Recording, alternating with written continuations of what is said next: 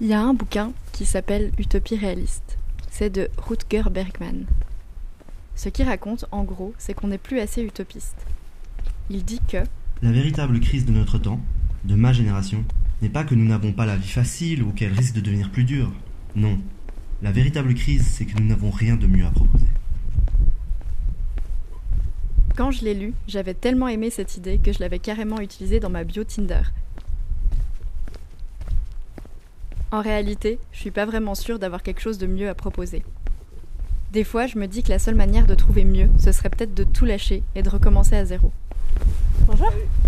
Ça, c'est Écureuil. Désolée pour la boue, hein. Oui bon, c'est pas le nom que ses parents lui ont donné. C'est son nom de zadiste. Pour le moment, il est à la zone à défendre de la colline ou du Mormon. Ou de la colline du Mormon.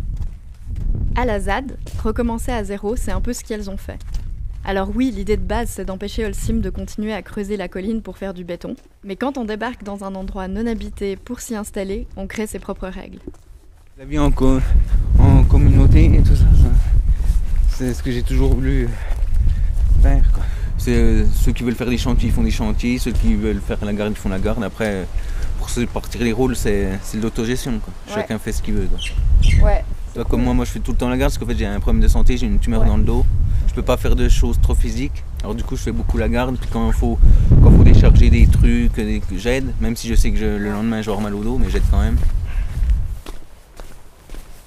Le monde parfait, ce serait des maisons en bois partout, dans les arbres, ou dans des cabanes en bois, mais en respectant la nature, exactement. Je vous disais, ils ont fait le con avec le feu, Comment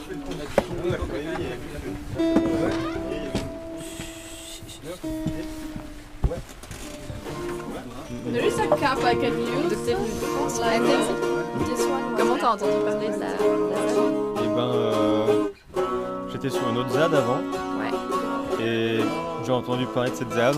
Je crois que quelqu'un a dit, il y a une ZAD en Suisse, première ZAD en Suisse. Ouais. Et je me suis dit, bah trop cool.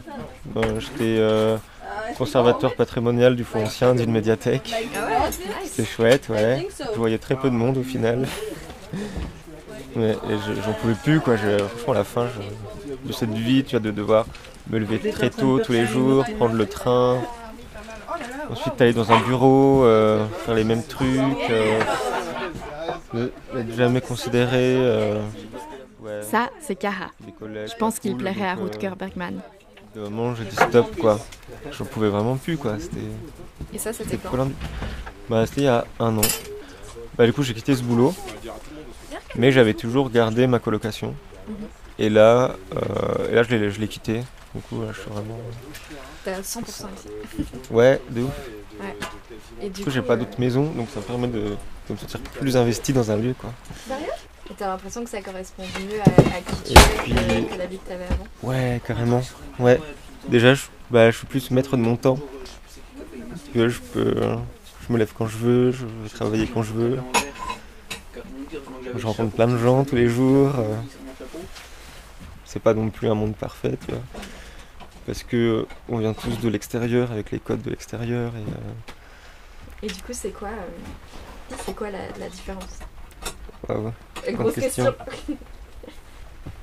À l'extérieur, t'es hyper conditionné par la société patriarcale et capitaliste. Et donc, inconsciemment, tu vas reproduire les schémas qu'on t'a inculqués de domination, de violence, de racisme, de sexisme, ou de rentabilité, de devoir être efficace, de devoir produire, de devoir travailler. Et tout ça, on l'a en nous, tu vois, constamment. Et ici, on essaye d'y réfléchir, de voir en quoi ça fait souffrir les autres d'être comme ça, et en quoi ça nous fait nous-mêmes souffrir. Et on essaie de discuter de ça, et justement de le déconstruire pour ne pas reproduire ces schémas. Concrètement, on réfléchit au fait d'être un mec, par exemple. Qu'est-ce que ça veut dire être un gars? Parce que au fond, si on est les mêmes, si on n'a pas changé, parce que du coup, on va renverser un pouvoir pour en mettre un autre qui sera identique, et les mêmes inégalités vont se reproduire, quoi. Donc il faut absolument qu'on travaille sur nous-mêmes à fond pour qu'ensuite on puisse changer les choses, quoi. Sinon on n'aura fait que la moitié du taf. En fait on remet beaucoup de choses en question et on essaie de trouver des solutions pour... Parce qu'en fait on sait très bien que cette manière de faire, de penser, ce système conduit à la ruine des écosystèmes, de la planète, et que sans ces écosystèmes, l'être humain va de toute manière mourir, quoi. Donc on se dit, ok, ce système a parfois des bons côtés, mais il est totalement cinglé, quoi. Il n'est pas viable. Je veux dire, peut-être que dans 100 ans, il n'y a plus de terres cultivables, parce qu'à cause de l'agriculture intensive et tous les produits chimiques qu'on a mis, on aura tué tous les sols. Donc comment est-ce qu'on va faire, quoi? Je crois que c'est pas la vie qu'on a envie d'avoir, quoi. Et du coup, être ici, ça te permet de réfléchir et de penser à des alternatives. Ouais. Et de les mettre en place. On teste, on met en place, et puis après, on peut voir aussi ce qui est utopique et ce qui est réaliste, quoi. Les utopies n'offrent pas de réponse toute faite, encore moins de solution. Mais elles posent les bonnes questions.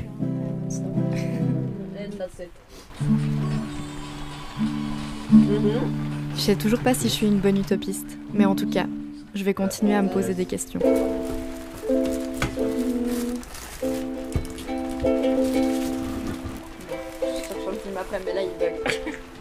Merci d'avoir écouté ce premier épisode des One Time Thing, les coups d'un soir créatif de Julie Bianchin.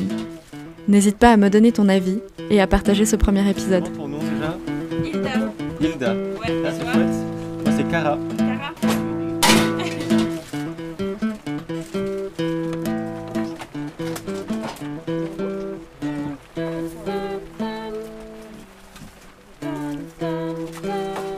Cara.